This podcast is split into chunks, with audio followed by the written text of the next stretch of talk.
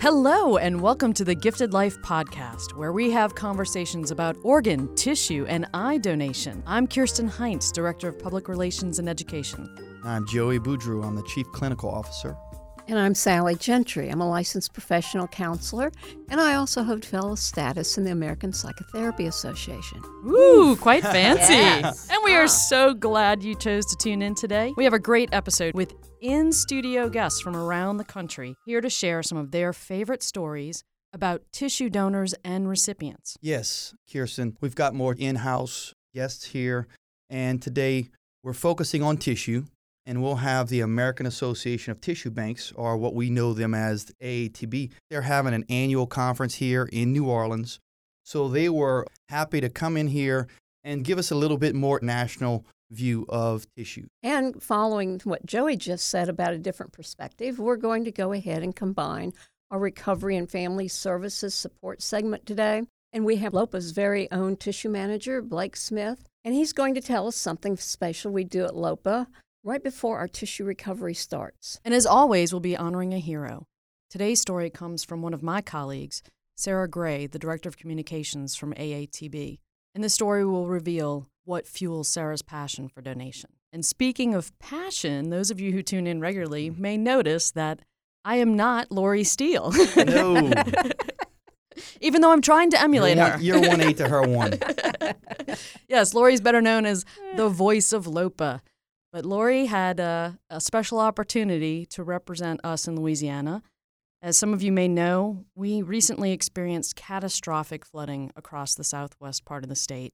And Lori was asked to go to the White House and testify on behalf of the greater Baton Rouge area about the need to support our flood victims.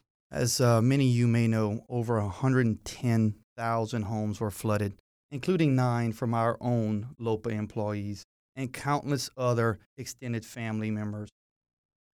One of our employees that was hit the most is our very own Sally. and, and fortunately, uh, she is now starting the reconstruction process. And Sally, would you uh, care to give us a little bit of insight of how that impacted you? Well, you know, when I first saw the water coming up, I thought, ah, nah, it's not going to get to me. Well, but then I found out that that was not true. It did. And so, as some of you know that have seen my post on Facebook, I had water in my house for over three weeks. But I was successful in getting out my horses. I have four horses and seven dogs, got out safely. And you know, being in the mental health business, I have found that I can either make a choice of looking at this like, woe is me, this is never going to end. But I know that things like this happen to all of us over time. Maybe not this devastating for some, but I choose to keep a very positive attitude. I know it's going to get better. And each day I get up and I go, okay, one day closer to home. So, for those of you who are struggling and find it very hard to get up and, and not keep your emotions kind of intact, I think it's important you keep making plans, you keep planning to move forward. And I think that's what makes the difference for any of us that we just don't get stuck in, oh, gee, poor me. And I was only able to rescue a few things out of my house, but then I got to thinking, you know, maybe that's not so bad. Maybe I didn't need all that stuff to begin with.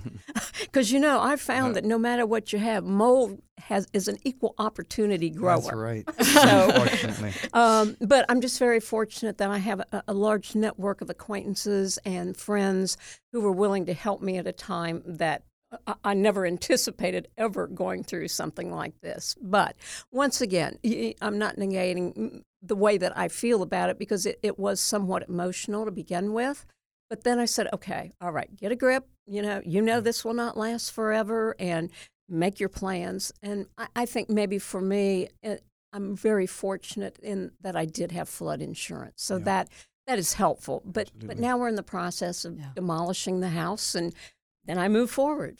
Kirsten and I had the opportunity on many levels to help others to be able to go out and, and start with the gutting and, and the cleaning and things. And unfortunately, we were never able to get to Sally's house. Yeah. you know, in that process. That's and coming up soon, hopefully. that is coming up soon. So we've got a, a crew. Special shout out to our LOPA leadership for allowing us to have that time. They were Oh, wonderful. Yeah. and helped really just pulling all of our resources together to help each other out. And to our LOPA staff, thank you so much for all of the help. It's times like these when you really can see the true sense of and essence of who we are. Right. So, of course, we have a podcast to do here. As you guys know, we're out every uh, other Friday, and you can find us on iTunes, find us on Google Play, Pocket Cast, or whatever your favorite podcast app may be. And you can also find us on social media. Like us on Facebook. Our page is Donate Life Louisiana. Follow us on Twitter, Instagram at Donate Life LA.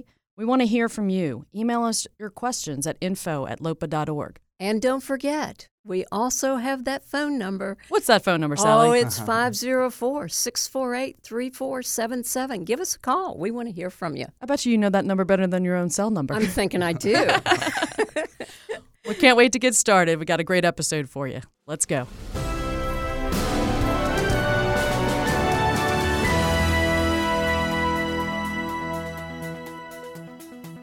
Joey, Sally, I am so excited about today's podcast. This podcast is all about tissue donation. Yep. And we get to talk so much about organ donation, but not as much gets shared about tissue donation, and yet so many people can become a tissue donor. and lives that are enhanced by it. Millions, millions of allografts are used each year in surgical procedures to help restore people to healthy life and more mobile life.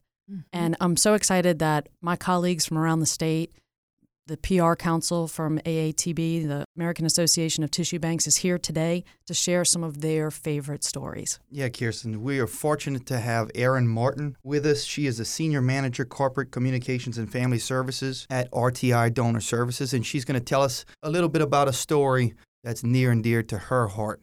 So, first of all, welcome, Erin. Thank you for coming to our fancy little booth here we got. Thanks so Thanks for much for having me. I'm excited to be here. So, can you tell us just a little bit about RTI?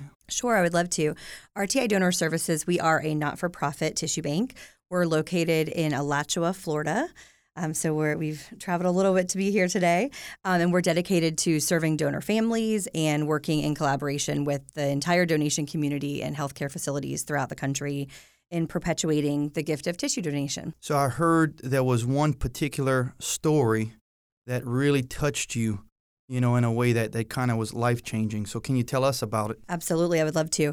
So, in tissue donation, these connections between donor families and recipients, we haven't really come across a lot of them. And I think it comes back to a lot of tissue recipients maybe not sharing their stories as frequently as organ recipients are. So, we're all as a group, you know, in AATB and the communications committee working on that and hoping to see more of that. But this one story in particular at RTI has really stood out to all of us and has really touched us. And where it really came from is we were sitting back and brainstorming on a good donor family and recipient story to share through um, our Rose Parade sponsorship. So, And for those of you that uh, haven't heard one of our podcasts about the Rose Parade, it happens on New Year's Day in California, in Sacramento. And there is a whole float, the Donate Life float, that is dedicated to honoring organ, eye, and tissue donors, living donors, and recipients. And it is absolutely a work of art. It is just gorgeous. And ours, uh, the Donate Life float, has won many awards. I, I think they've won an award almost every year because of the the passion that we bring to it and the stories that we are able to share. Absolutely. Yes. And so we were looking for, you know, a tissue recipient to be our rider on the float and then a donor to be honored through um, the Floragraph, which is a portrait made of organic materials and seeds and flowers. And at the time, we were just looking for two separate individuals. And we happened to be going through some of the thank you letters that we've received from recipients. And then some donor families choose to write back. And this one set of letters just really jumped out at us because it was so touching. And these two individuals, the the donor family and then the recipient, ended up writing back and forth a few times. So that's the story that I wanted to share with you today. So we'll start it off with um, telling you a little bit about Mike Erickson. So growing up, Mike played football. He enjoyed the outdoors. He loved fishing and hunting. And he was from up north in Wisconsin and did all the outdoorsy things and just loved life. And his mom described him as being just really funny and silly and quick witted. And um, before graduation, he enlisted in the Marine Corps. So he completed his basic training. He enjoyed, you know, the beaches out in California during his during his basic training, and he was really proud of being a Marine. Unfortunately, after all of that, he ended up going into a deep depression and ended up committing suicide. During his lifetime, he had expressed his wishes to be a donor. His, you know, his family knew that, and his parents were really supportive of donation. They were very pleased to be able to carry out those wishes for him.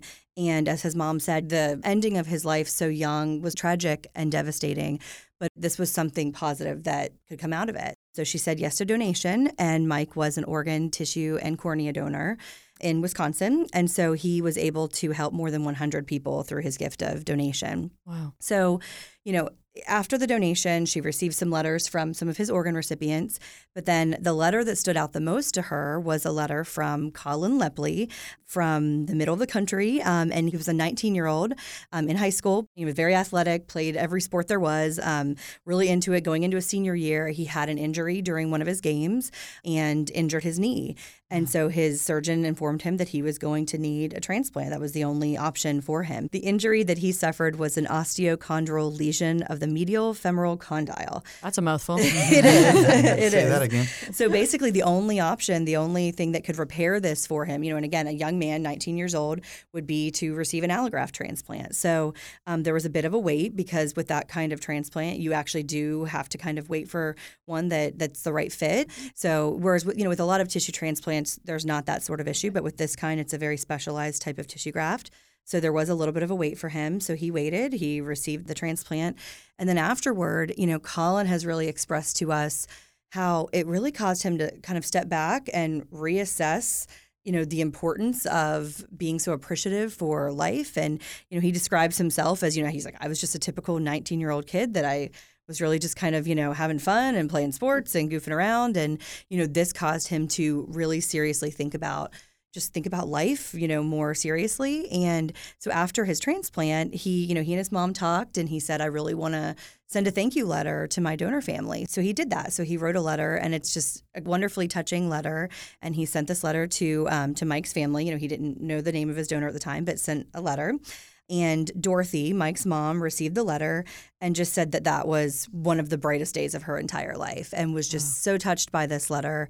And, you know, the fact that it was another young man that had received the mm-hmm. transplant and it was something so positive, you know, that was able to come out of that.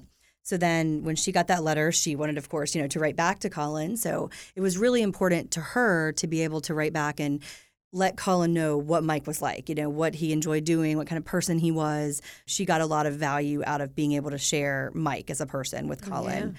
And Colin's mom was just very touched by this whole thing too, because as a mom, you know, she was really able to relate with Dorothy as well and, you know, knew how important it was that Colin essentially got his life back. It wasn't a life saving procedure, but it really did completely restore his ability to be able to be active and participate in sports and really just live his life. It's so amazing. Going back some years, we focus mainly on corresponding with, you know, organ donors, a lot of organ donor families with the recipients and the work that you guys are obviously doing to facilitate all of these communications and correspondence. It touches me and it's really cool how much it impacted Colin. Yeah, and for Colin, you know, when he received the letter from Dorothy, and I'll, I'll read uh, just a little quote of it. Um, the letter that Dorothy sent to Colin said, If you were wondering what kind of individual our son was, he was kind hearted and quiet, and I know he would be very happy to know that part of him lives on in you.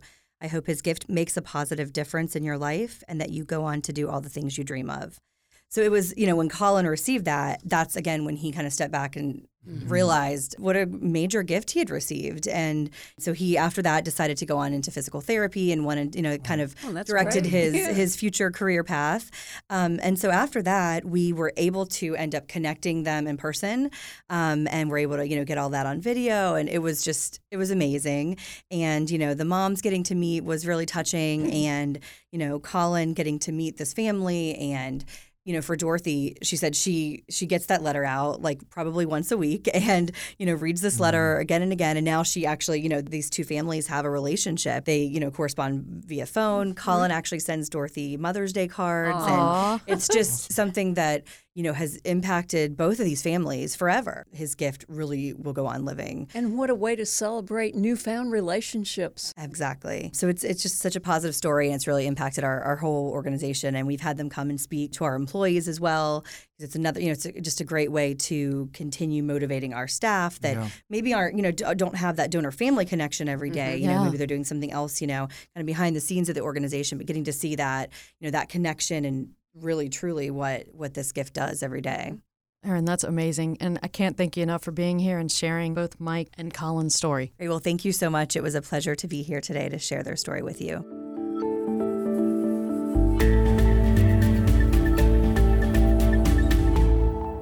And we're continuing with our tissue focus today. And we have our next guest is Colleen Kilkenny.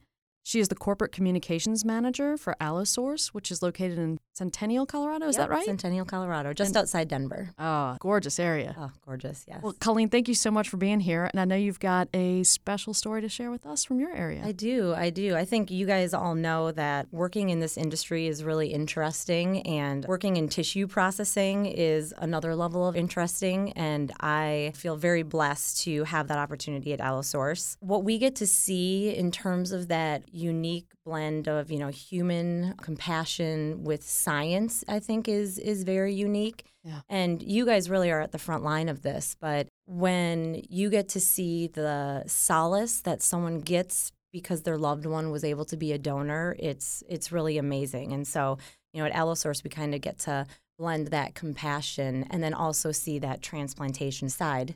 And I know that today we're going to talk a little bit more just about the donation side, but it really is amazing what we get to see. Part of my role at Allosource then is when you all have a donor family that is more interested in learning about tissue donation and transplantation, they'll Yeah. come visit Allosource. And I've gotten to meet so many wonderful families in my almost seven years now at Allosource. And when I got this opportunity, which is awesome, it was really hard to decide which family I was going to talk about, which donor, because each one of them is so special in such a different way, which I know you also understand. So today I'm going to talk about Garrett Brockway, which I believe you all have um, actually had the opportunity to meet the family. Yes, we got the opportunity to meet Bruce and Tiffany last year in October. They did an amazing bike ride called Pedal for Life, and they stopped. Their stopping point was New Orleans, but they started all the way in Iowa City. I know, it's And crazy. Each day, they honored a different donor, and uh, they honored two of ours. But um, let's talk more about Garrett now. Yeah. So I actually had the opportunity to first meet Bruce and Tiffany and then Adeline. I don't know if you got to meet Garrett's sister, but No. she is amazing. She is one of the most amazing people I've met. But we met them through Iowa Donor Network, one of the OPOs we work with, because I was scheduling them to come speak. We do an event at Allosource called the Awards of Excellence where we have a donor family come in and really help our staff connect to why we're all here, right? Deepen that base for our mission. And you could even tell just in the process of emailing with them that when you met them that they were going to change your life. I'm sure you guys had, you know, that experience in meeting them too. Yes. So I'll talk a little bit about Garrett, which is so interesting knowing so much about someone that you have never met because by the time you're done with Bruce and Tiffany and Adeline, you really feel like you have known this person for their entire life. But Garrett was a typical 10 year old boy who loved to spend time with his friends. He played, I swear, every sport baseball, soccer, basketball. He did taekwondo. He was super caring. Of course, he loved his family, especially his sister. He loved reading, he loved church. They always, when you hear Bruce and Tiffany talk, they'll talk about the St. Louis Cardinals because that really is Garrett's first love mm-hmm. and also Kit Kats. I still to mm-hmm. this day cannot eat a Kit Kat without thinking of him and them and the family. So it makes it feel a little guilt free when I'm indulging. Mm-hmm. That's amazing that, that. that you've gotten to know him that well. That Right? I you mean- associate it with something. It is. And I feel that that's how our staff are too when you hear them talk about Garrett or the family. I mean, every time they tell this story, every time they, the Brockways, share another donor story, like you said in Pedal for Life, it really is amazing.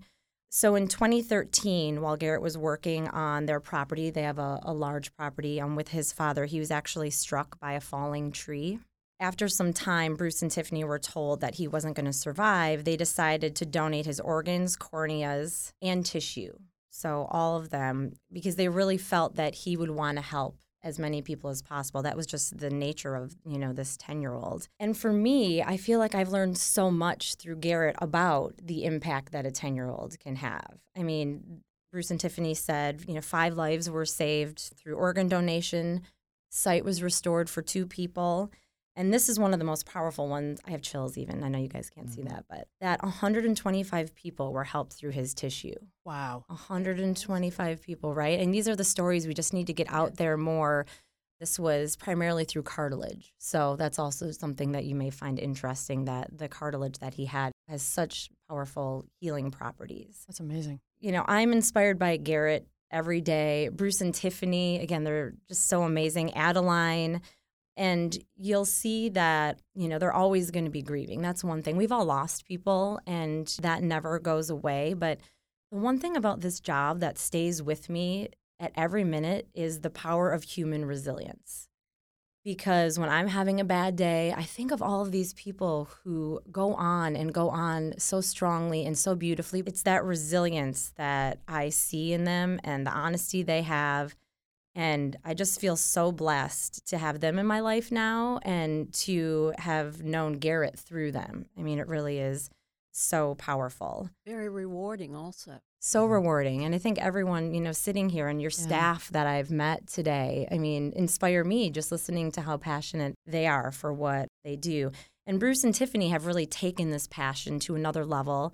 And they started um, the Garrett and Brockway Foundation, Garrett's Path. And that was the Pedal for Life, I think.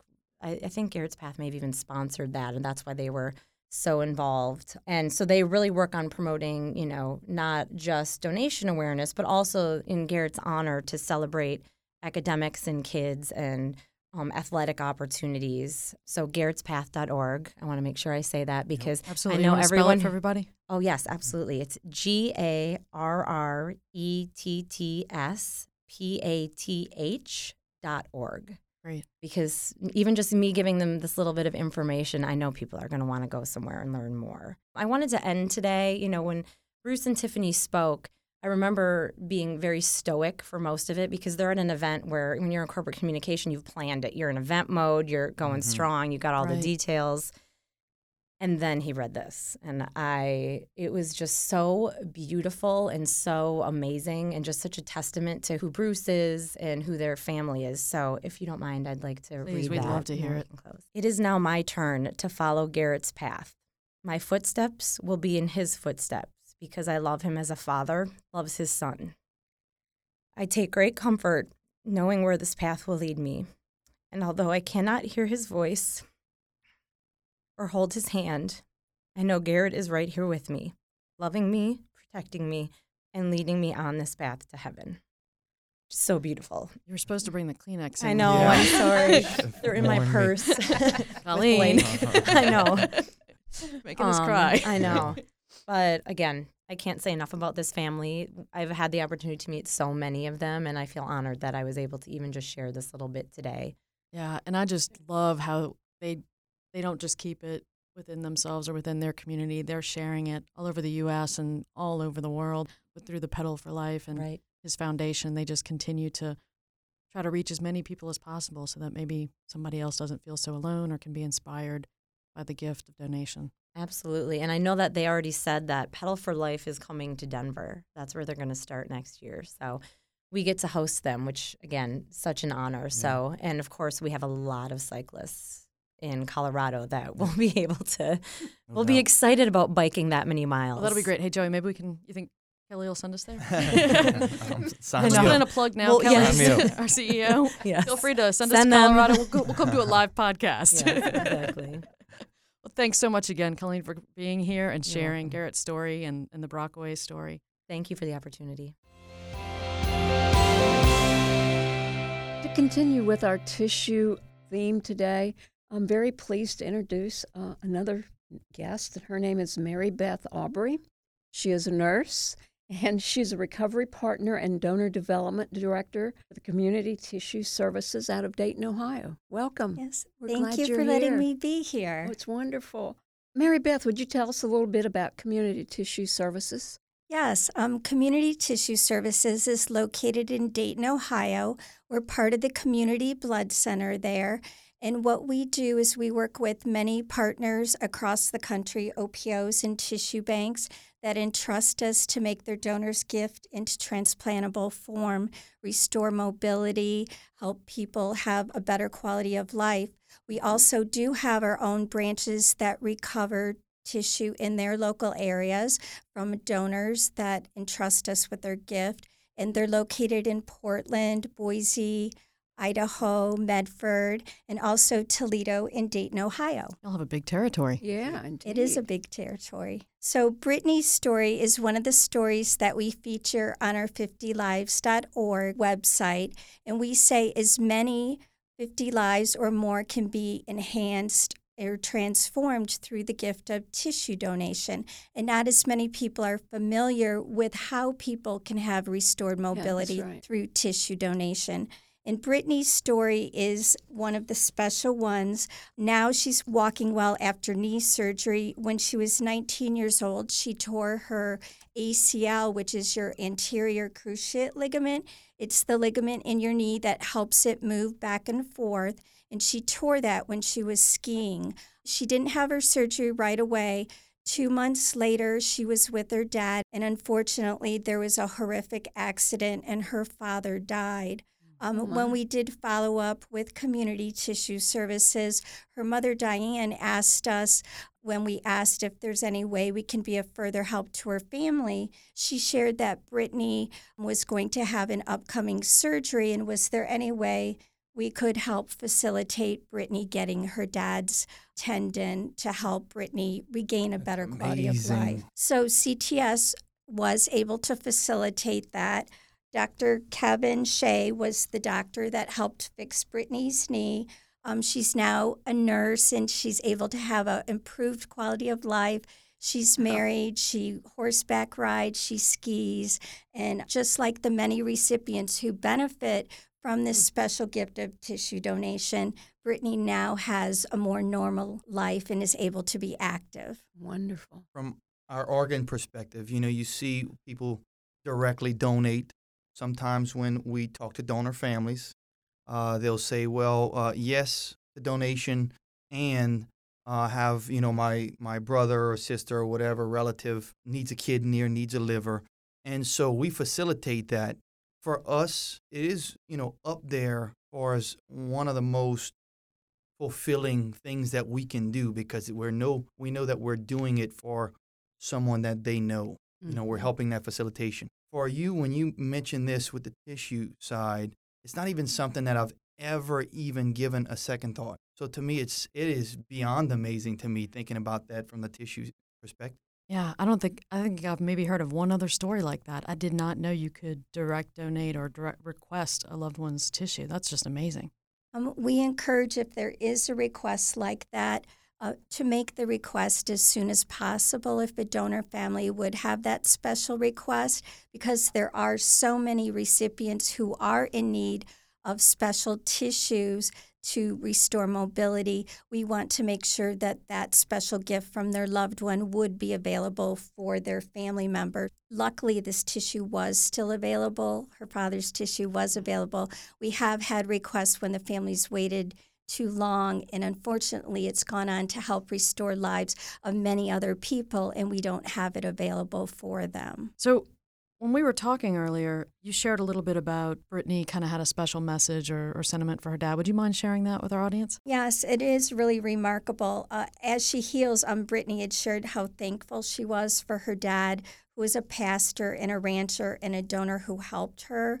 But what she was most thankful for was his life and his faithfulness, and that he shared all that with the people that are left here. And she said that when she prays every morning, she sort of prays on his knees now because she was able to get the tendon in her knee. And one friend said a really profound thing that when she received that, she's praying on her daddy's knees and continuing on in his legacy. So I thought that was a really, really touching moment um, to share with everyone. Yeah, everyone. it's so symbolic when you think about you know praying and, and kneeling in prayer. and what amazing. her and her dad's life was about being a pastor and sharing that. And now Mhm. through his daughter, he's able to continue that on. That's wonderful. You know, Mary Beth, just to hear a story like this from the recipient's perspective, I think is really just wonderful for our audience to hear and for us to hear too. We do get, you know, letters a lot of times through our family services department. And each one, it's kind of interesting as they'll start with, this may not mean a whole lot, but what they don't understand is this means a great deal you know, when it comes down to having someone that you have a better life because of somebody saying yes to donations. So, and you sharing this story is absolutely wonderful. Thank you so much. Oh, you're welcome. And I encourage you to go to our 50lives.org website. We have the Wall of Life there, and it has many, many recipient stories as well as donor family stories. The work we do is people working in the industry of organ and tissue donation. We're able to see how it really does touch donor families' lives and help them Mhm. know how their loved ones remembered That's and then right. recipients have a place to share their stories and their gratitude for the donor family's gift. It sounds a lot like our hero story section on our website. So for those listening, please visit 50 lives, F I F T Y lives.org so you can read more of these inspiring stories.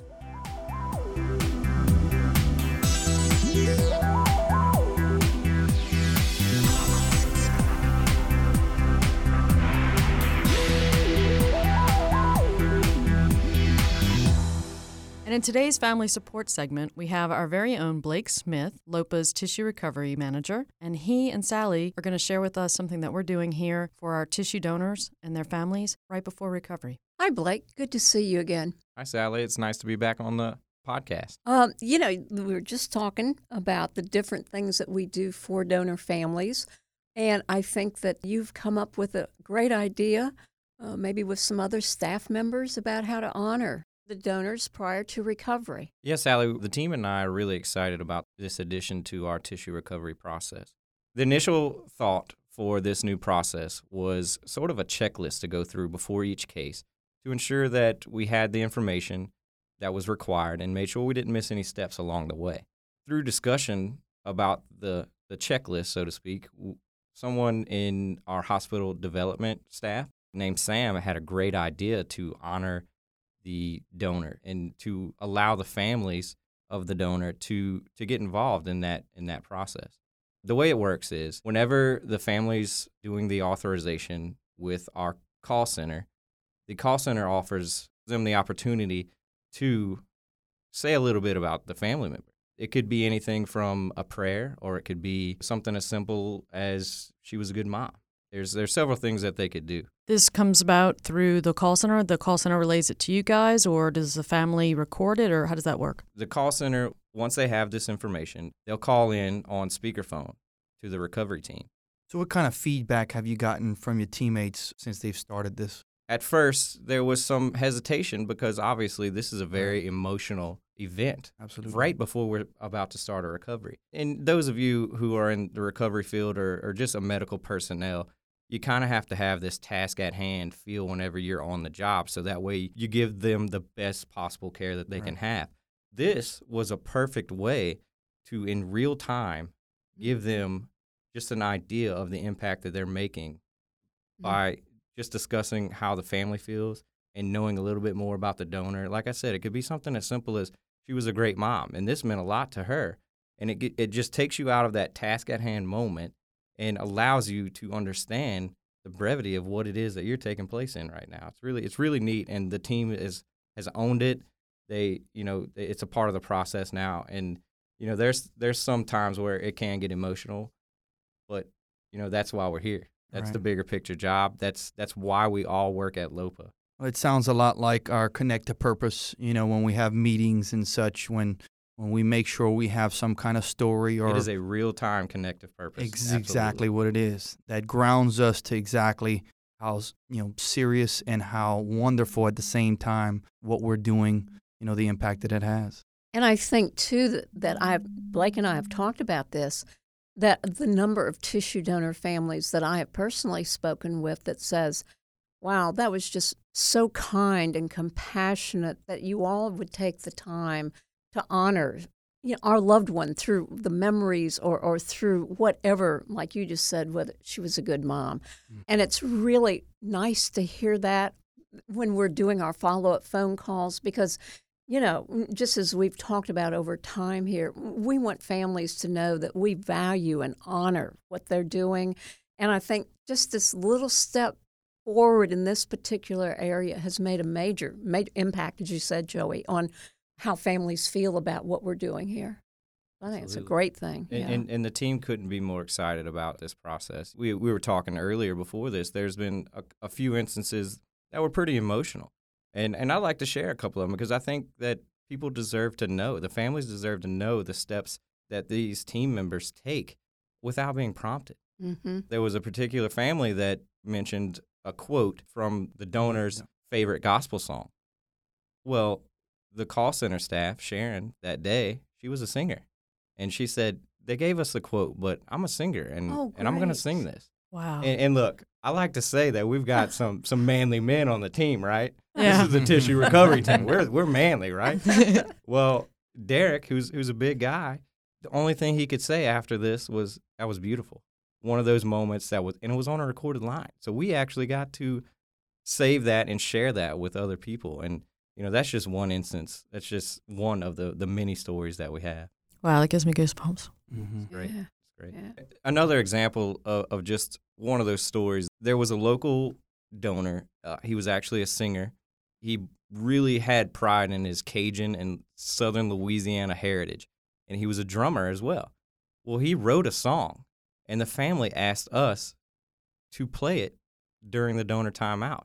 So what we did was we pulled it up on YouTube, and everyone enjoyed the song that he had written right before the case started. It was, you know, it meant a lot to the team. It it helped us learn a little bit more about the donor and how much the family really took pride in their Louisiana heritage, and mm-hmm. it was just one of those stories that's great. And mm-hmm. and no one would ever even know that that happened, but because we we were doing this process and because the the team was able to share this, uh, it was just a great experience. That's wonderful. That's amazing, Blake. Thank you so much for coming in and sharing those with us. And please tell the team thank you too for going above and beyond. Oh, it's no problem at all. We really appreciate everything you guys do and, and, and thanks for the podcast. This is awesome. Thank Great you. to be here.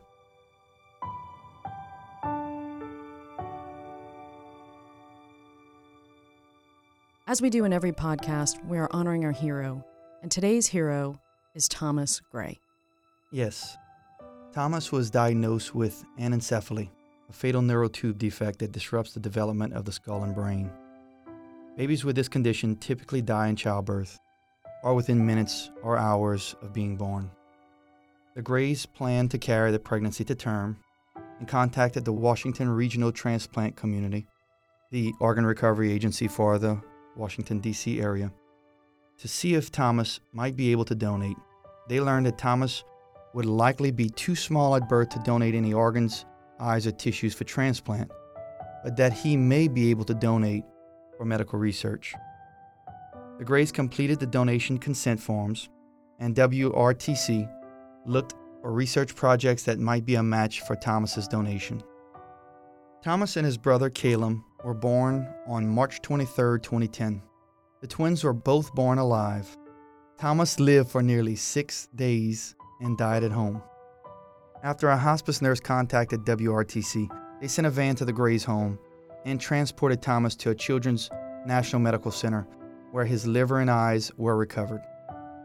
Thomas's gifts were received and utilized by major research universities. Sarah Gray, his mom, who now works for AATB or the American Association of Tissue Banks as the Director of Communication, said that these discoveries helped her family to heal. In her words, she said, The way I see it, my son got into Harvard, Duke, and Penn, and he has a job at Cytonet. He has a colleague and coworkers who are in the top of their field, and they need him in order to do their job. He is relevant to this community, and I only hope my life can be as relevant. Wow, that's really powerful. You can learn more about the Gray's story in a book that was just published by HarperCollins this week called A Life Everlasting The Extraordinary Story of One Boy's Gift to Medical Science. It's available where books are sold. And you can learn more on sarahgray.com. That's S A R A H G R A Y.com. And we now pause to say thank you to Thomas for the gift of life.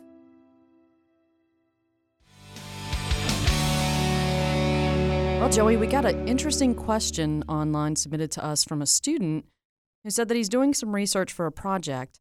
And some sites say that tissue donation can help up to 50 people, and others say up to 100. Which number's right? Well, it, it really depends. It really is case by case.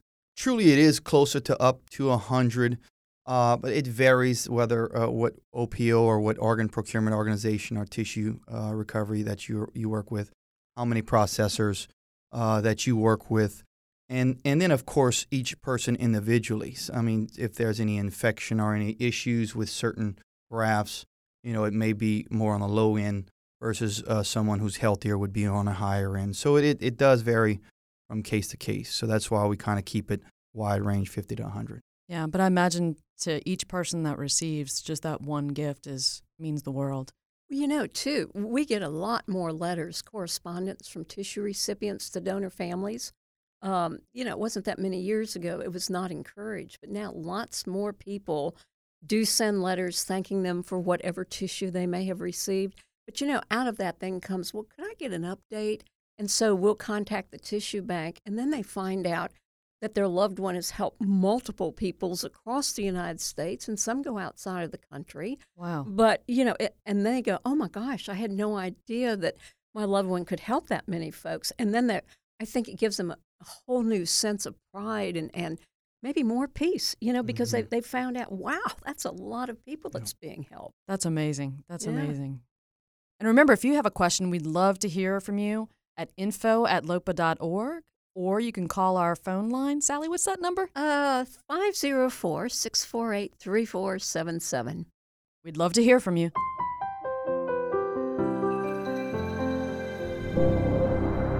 And another episode has come to a close. What a doozy. Oh, and I have such an appreciation for Lori now. Bet you do. But I have Lori, to, you're welcome to have your job back. I have to say you did a great job Yes, you did. filling in. I'm I glad. mean, I, I'm glad the check's in the mail, Joey. Thanks. we didn't skip a beat here. we had some amazing guests today. Yeah, I want to first thank Erin Morton of RTI for sharing the story of Mike Erickson and, of course, his wife Dorothy and her correspondence with Colin, and how that not only impacted Colin, you know, physically with the transplant, but but how the correspondence impacted him in a way that gave a new appreciation for life itself. Absolutely. Mhm. And then we had Colleen Kilkenny from Allosource, and she shared Garrett Brockaway and the Brockaways family Mm-hmm. and how they just continue to give back and promote donation and promote the gift of life. And then we had Mary Beth Aubry with Community Tissue Services out of Dayton, Ohio. Uh, you know, it was really good to hear how the different tissue organizations are encouraging and getting people together and now meeting and Wow. you know it's one of those things that we kind of have been doing with with our organ donor families but now for the tissue recipients to actually meet you know the donor families to share their stories and the story she shared of Brittany, who was a tissue recipient of her father. Uh. Pretty powerful stuff going on there. But, you know, just to know that this is happening around the country, I hope will certainly stimulate people to think about, gee, maybe if I can't be an organ donor, I certainly could be a tissue donor. And look how many lives I could be able to help. Yep. Absolutely. And I agree, Sally. The communication's wonderful. It, just a few years ago, it, it was almost taboo. Yeah, that's right. That's right. And of course, I want to thank our very own Blake Smith, our tissue uh, recovery manager here at LOPA, for giving us a little bit of insight on their new donor timeout process and how it's had such a positive effect on everyone involved. Yep, donor families and, Mhm. and staff alike. Yep. Yep. Thanks for tuning in. And we hope that you'll share this podcast with your friends and family. Email us at info at lopa.org, or you can call us on our hotline. What's that number, Sally? Oh, that number is 504 648 3477. We'd love to hear from you. Go out and do something you wouldn't normally do to help us make life happen.